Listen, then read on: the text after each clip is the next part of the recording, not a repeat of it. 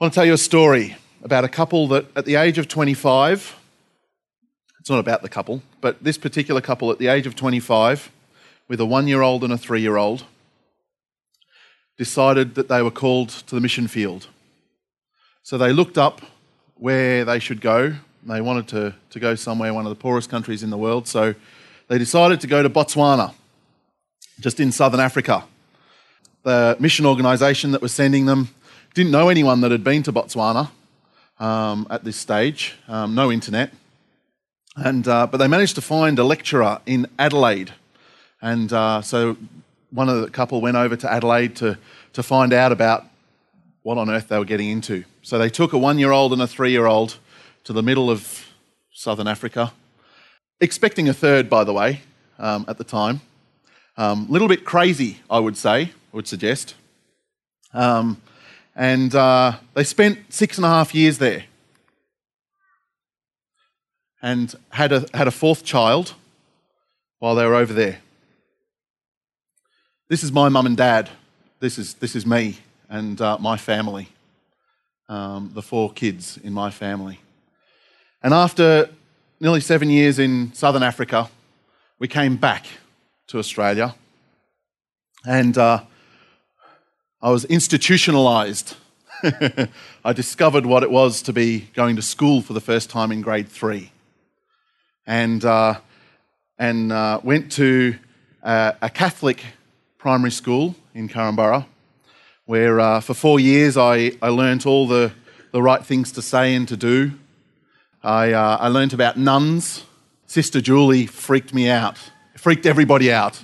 Uh, you speak to anyone that went to St. Joseph's at the time that I went to St. Joseph's.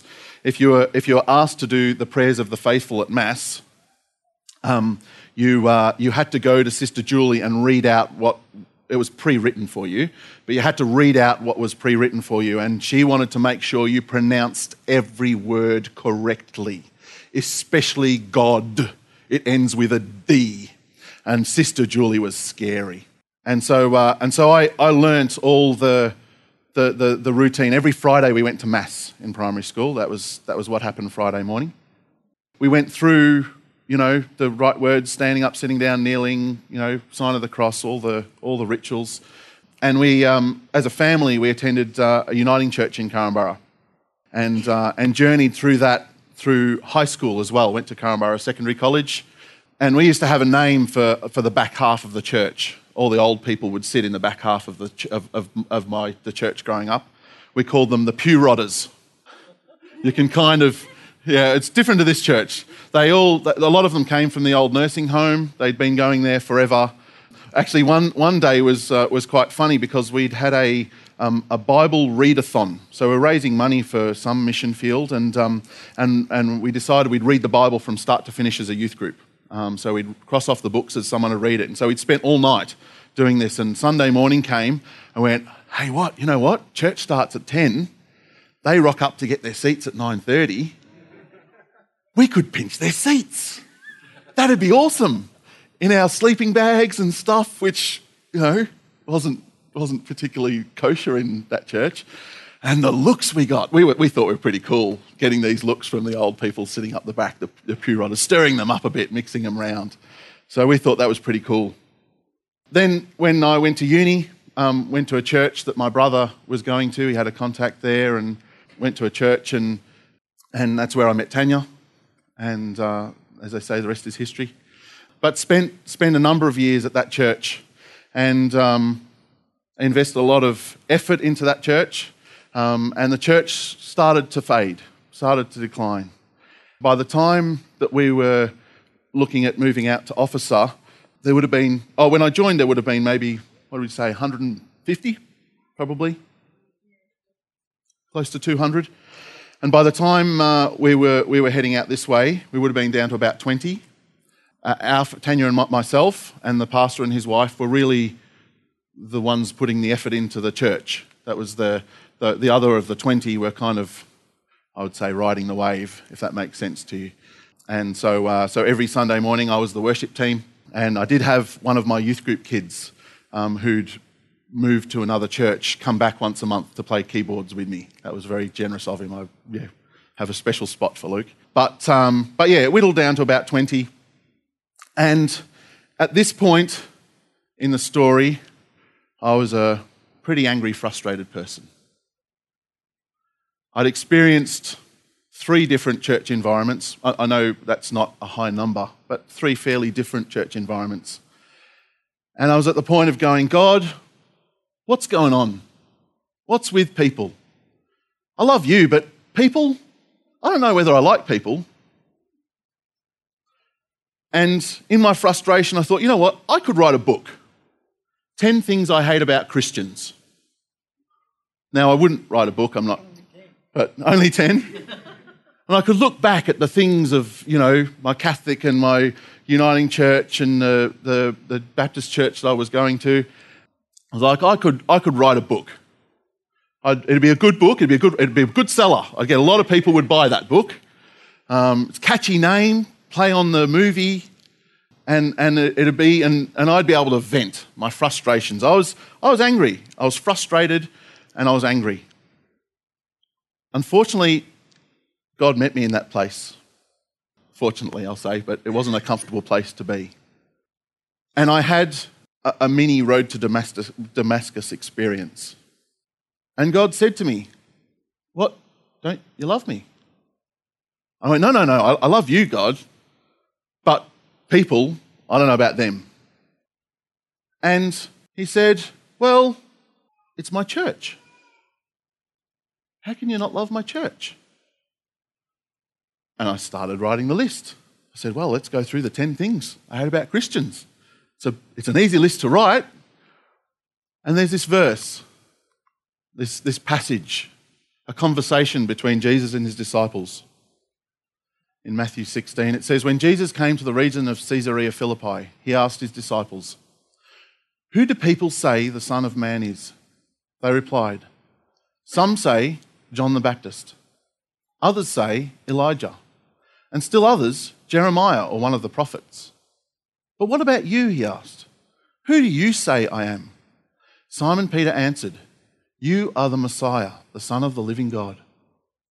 Jesus replied, Blessed are you, Simon, son of Jonah, for this not, was not revealed to you by flesh and blood, but by my Father in heaven. And I tell you that you are, Pe- you are Peter, and on this rock I will build my church, and the gates of Hades will not overcome it. I will give you the keys to the kingdom of heaven. Whatever you bind on earth will be bound in heaven, and whatever you loose on earth will be loosed in heaven. And he ordered his disciples not to tell anyone that he was the Messiah. The, um, the Catholics, when you, grow, when you go to Catholic school, you learn that um, Peter is the first pope, and that the succession of popes come after that. Um, that's, uh, that's good Catholic teaching. Um, it's actually a little bit ambiguous in terms of the sentence structure whether Jesus is talking about Peter because he's got a play on words. Peter means rock. And so he's got this play on words about Peter being a rock, but it's a different word. It's a small rock versus a big rock. So you know the, the story of the, the house that's built on the rock? Well, the second one is that, whereas the first one is like a small stone. So he's got a play on words, but, but it's ambiguous whether he's talking about you are the Messiah, the Son of the living God, is the rock, or whether it's Peter is the rock. So there's a bit of a play. But often in amongst the debate and the, you know, what, what do I get out of it? I get some keys apparently. That's pretty cool. In amongst that is, I will build my church. I will build my church. And in my journey, I'd separated the church from the builder. I got frustrated and irritated at the church. And we often refer to the church in many ways, and, and sometimes when I jot notes um, in, in the weekly email, you'll see me refer to the church. Um, and, and we create the church to be an organization, and we create it to be denominations. And we, as people, we tend to like dividing stuff up. We like to put things into boxes and categorizing them. The church is a really simple word, being the called out ones. So there's really only, in, in, in scripture sense, two churches there's the global church, everyone that's called out, everyone that's a follower of Jesus, Jesus, and there is a local church, as in those that gather. Everywhere that Christians gather, followers of Jesus gather, is the church. And that's where you have the church at Corinth, is that those that were gathering together at Corinth. It made sense. So they're really the only two biblical senses of church. And so quite often you say, Oh, I think the church should be doing this, or I think the church would be doing that. And I go, Well, what, what are you talking about? Which, which, what, what's your definition of church? Because biblically, I think there's only two. And the first thing Jesus corrected me on was that the church is his bride. Now, I was hoping um, Joel or, or John were here who have brides. And I was going to suggest to them what would their response be if I went up to them and said, I'm going to write a book about 10 things I had about your bride? What do you think the response I'd get would be?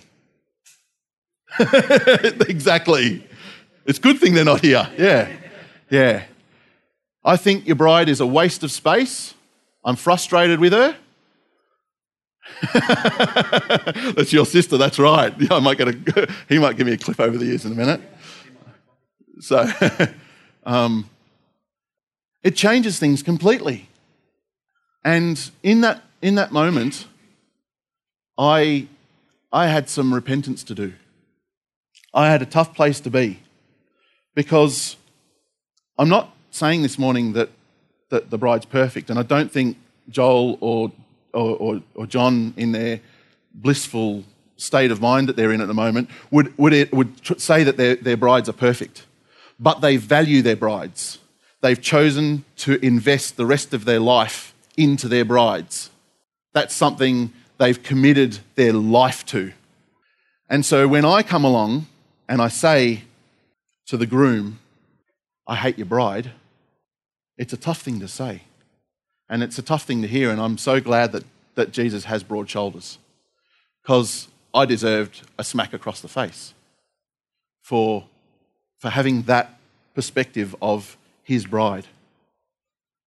In 2 Corinthians 11, it says, um, This is Paul saying, I hope you will put up with me in my little foolishness. Yes, please put up with me. I am jealous for you with a godly jealousy. I promised you to one husband, to Christ, so that I might present you as a pure virgin to him. There's, there's an intimacy, and Paul is out there preparing the way, building the church, helping Christ build the church, the bride, the bride of Christ. And in Ephesians 5, we hear this story about wives submitting to your husbands as Christ submits to the church. Husbands love, sorry, husbands love your wives just as Christ loved the church and gave himself up for her to make her holy. It says further down, for it's a profound mystery. For this reason, man will leave his father and mother and be united to his wife, and the two will become one flesh. It's a profound mystery, but I'm talking about Christ and the church. The church is his bride. But hang on, Jesus. Hang on.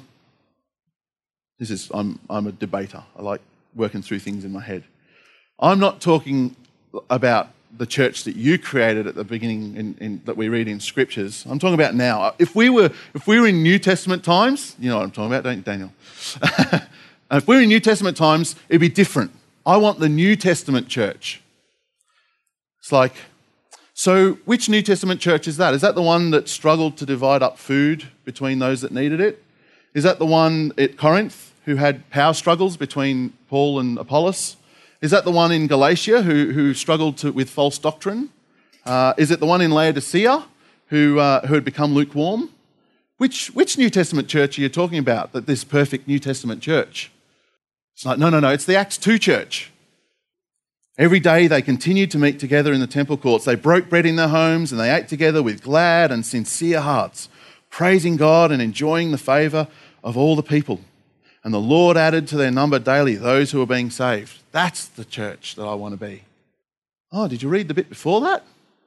They devoted themselves to the apostles' teaching and to fellowship, to breaking bread and to prayer. Everyone was filled with awe, and many wonders and signs performed by the apostles. And all the believers were together and had everything in common. They sold property and possessions to give to anyone who had need. And they met every day. Ooh, hang on. Maybe I don't want that church. Sounds a bit harder now. As people, we tend to, to put things into boxes and categorize them, as I said before. And I was suffering from that. I'd looked at the weaknesses and failings of people and had decided it was a waste of time and a waste of space. And God said, It's my bride. He said, It doesn't make sense to you, but then it'll never make sense to you if you don't understand the way I do things. In 1 Corinthians, Paul says, Instead, God chose the things of the world, consider, the, the things the world considers foolish in order to shame those who think they are wise. And he chose things that the powerless, things that are powerless, to shame those who are powerful. God chose things despised by the world, things counted as nothing at all, and used them to bring to nothing what the world considers important. As a result, no one can ever boast in the presence of God. It doesn't make sense to send the Son of God as an infant. It doesn't make sense that God should kill his son as a sacrifice. It doesn't make sense to entrust that message to us. Like, really, who am I that that message has been, that gospel message has been entrusted to? It doesn't make sense. It's a stupid idea. But that's in my limited thinking. That's in my foolish ways that I think that. That's the way God's chosen to do it. That's the way He operates. And we're all the fruit of that. When He said, I will build my church, the only reason we're sitting here today or standing here today is because He's building His church. 2,000 years later, that thing that doesn't make sense, I'm the fruit of. You're the fruit of. So it might not make sense. It might not look like the people that he's entrusted to are really worthy of it. But boy, he has invested eternity in this, in this picture. There is no plan B. He said, I will build my church. And that's what he's doing. And God had to point out a few things to me. He said, You know that Catholic school that you went to? You know, or those Catholics, or that's a brand that we can't accept. He said, Where did you get your heart from worship? Sister Teresa, in grade four and five. When did you actually choose to make a commitment to me? Mr. Speakman, grade six, who was studying the apostles. I went, I want to be like them. I want to choose to follow like they chose to follow. Sounds like I was building, doesn't it? Sounds like I was doing something there. And how did you get through high school maintain your faith and grow and, and have a whole heap of experiences. Oh, that was because of youth group and and because of the opportunities in year 10 to lead and to get have a go. They gave me a go. Even if the back half were looked like they were half dead. I had an opportunity. And then, you know that church of, of 20? How did you how did you learn about my spirit and about prophecy? It was through those losers, those people that you hate, that you want to put down and say that you've got nothing good for. Where did you learn all that stuff? Where did you grow? Where did you get a chance at leadership and, and continue just to, to learn? And who gave you grace and mercy and showed you what it was to live in community?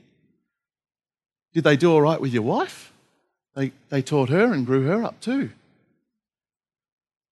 It's not a bad effort to be able to nurture someone that you want to spend your life with. That's the church that you're bagging. You're looking at the things that, that the world looks at, the weaknesses and the, the things that, that pull people down. I don't see it that way. I didn't make a mistake calling the church as my bride. I didn't stuff it up. It's not a stupid choice. Look at yourself. Look at who you are. Look at what I've taught you and what, what you've grown in. It's not a waste of time. They're not a wasted case or waste of people. They're my bride. They're my body. And they're worth it. So I was stuck because I knew he was right. And this was my response. John 6, it says, Then Jesus turned to the twelve and asked, Are you also going to leave? There were a number of people that had left under the, under the pressure. Um, things were getting tough. Things were looking like they were going south. And they were. He was going to die. He said, Are you going to leave? And Simon Peter replied, Lord, to whom would we go? You have the words that give eternal life. We believe and we know you are the Holy One of God. So I'm in a position where I know the truth. God's revealed to me who He is, He's revealed to me His action plan. Where else is there to go but to the church? His bride. What is there else to devote my life to? What else is there, what else is there that I can sow into than into what God's sowing into, what, the way He's chosen to do it? As crazy and as stupid as it sounds to me, if that's His action plan, then where else there is there to go? There is no other option. We believe and we know you are the Holy One of God. We are, we've, this passage is something that, that won't be um, foreign to you. Ephesians 4 says, So Christ gave the apostles, the prophets, the evangelists, the pastor, and the teachers to equip his people. And often we stop there. Because, of course, as I said before, we like to divide things up. So let's, everyone, put a label on. Come on, which one are you? Um, we like to divide and compare and measure. But it's kind of like I enjoy cameras, and it's kind of like me buying a camera and telling you about it's got a nice wide angle lens and it's 24 megapixel, got 64 gig of RAM in it, and what are you going to do with it? Oh, haven't thought that far. It's just data, it means nothing. If we don't look at what, what we're going to do with the camera, telling you all about its stats is useless. And it's the same with this. If we just look at the labels and don't know what we're doing with these things, it's kind of useless. The verse goes on to say, So Christ gave himself, himself gave the apostles, the prophets, the evangelists, the pastors, and the teachers to equip his people for works of service, so that the body of Christ may be built up until we reach unity in the faith and in the knowledge of the Son of God and become mature, attaining to the whole measure of the fullness of Christ. Then we will no longer be infants, tossed back and forth by the waves, and blown here and there by every wind of teaching and by the cunning and craftiness of people in their deceitful scheming. Instead, speaking the truth in love, we will grow to become, in every respect, the mature body of Him who is the head, that is Christ. From Him, the whole body, joined and held together by every supporting ligament, grows and builds itself up in love as each part does its work. This is the picture of where the church is going. As pretty or as ugly as it feels on the ground, this is the heart of what Jesus is doing. It's not about hierarchy, it's not about status. The themes here are of love, of unity, of maturity, of growth, of standing firm in a world that's running rampant being the light into that world. And at that point, when Jesus arrested me for the way I was thinking, this, I believe, is my mandate. I believe it's our mandate.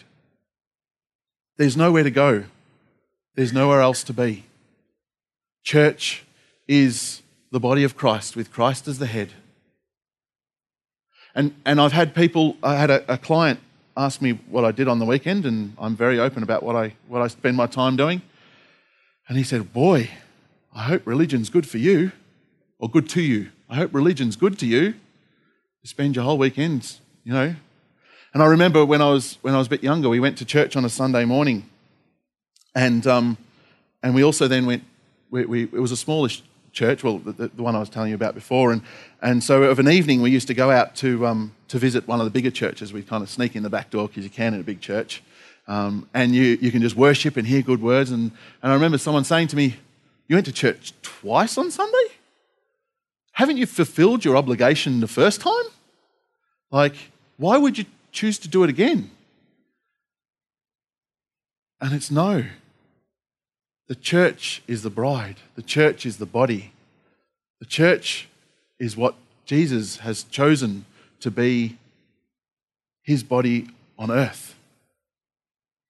So I will love the church. I will put aside my frustrations. And I'm sorry to say, you guys frustrate me some days too. but I'm going to I'm going to put that aside because it's not about me. It's about Christ, the head of the church, and the church he's building. It's not about statuses and who gets to do this and who gets to do that. My question to someone who gets frustrated with the church is Are you part of the church or are you not? And if the answer is I'm part of the church, it's like, well, your criticism is actually to yourself because you are the church. So are you, are you working towards correcting that thing that you see that's not in the church that's not healthy? Are you part of the solution or are you just part of the problem? And a lot of the times people wait, wait for leaders and, and wait for, you know, someone from these apostles and prophets and evangelists and pastors and teachers.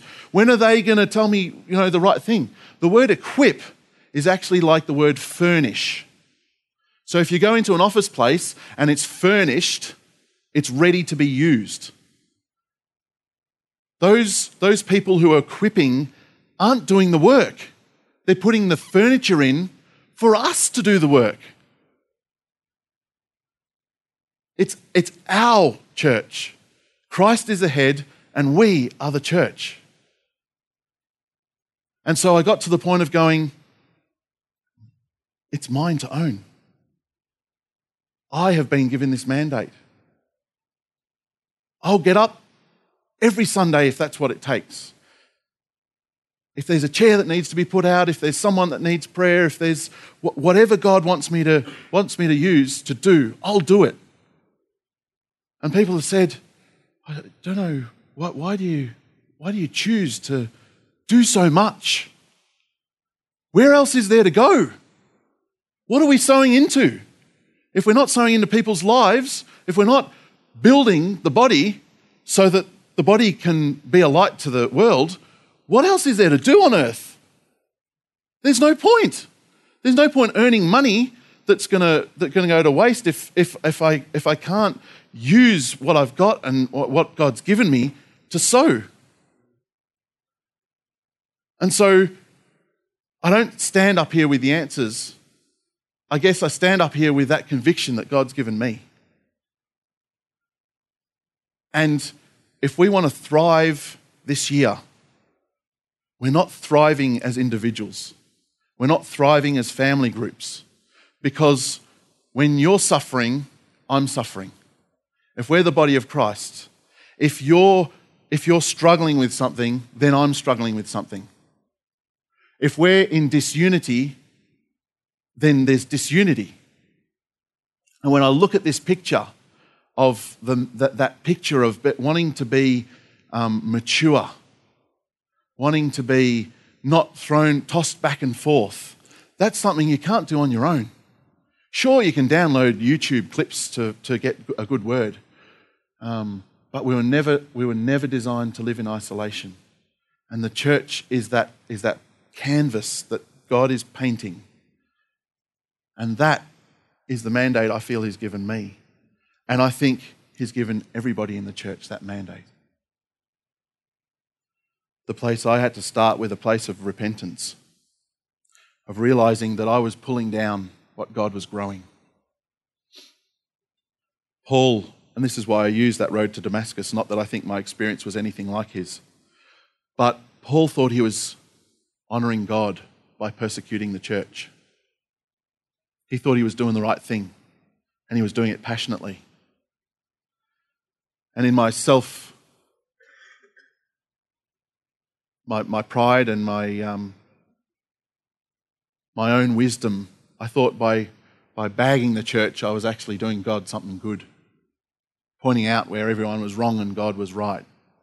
And I was actually pulling down what he was building in my heart. I was pulling down in my heart what he was trying to build. And so the first place I had to get to was a place of acknowledging acknowledging that wrong way attitude that I had.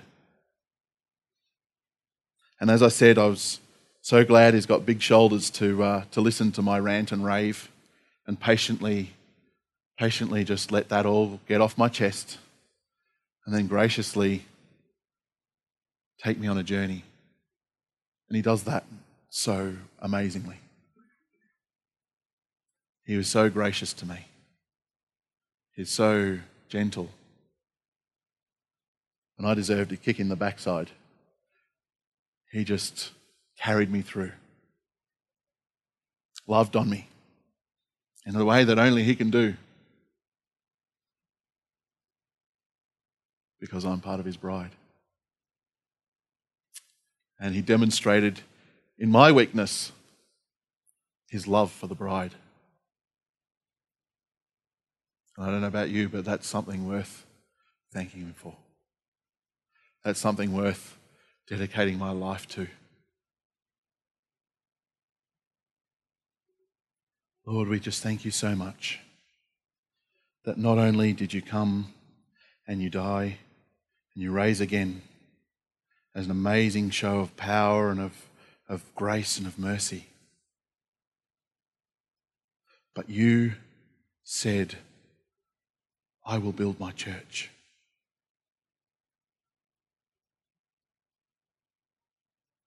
Lord, we're sorry for trying to take your church off you. We're sorry for, for trying to do things our own way, Lord God, trying to pull down what you're building, Lord. We thank you so much that you made that choice. Not because we always understand, not because it always makes sense to us, Lord God, but because we know your ways are higher than our ways. And we've seen that in our own lives, Lord God. I know when I try to walk my own way, Lord God, it makes no sense compared to walking your, your path, your journey. And Lord, I just thank you so much that you made that choice. You made that choice to build your church. I thank you first because I'm the fruit of that choice. I'm secondly because that choice has, has continued to build and to grow and to show your love on earth as it is in heaven.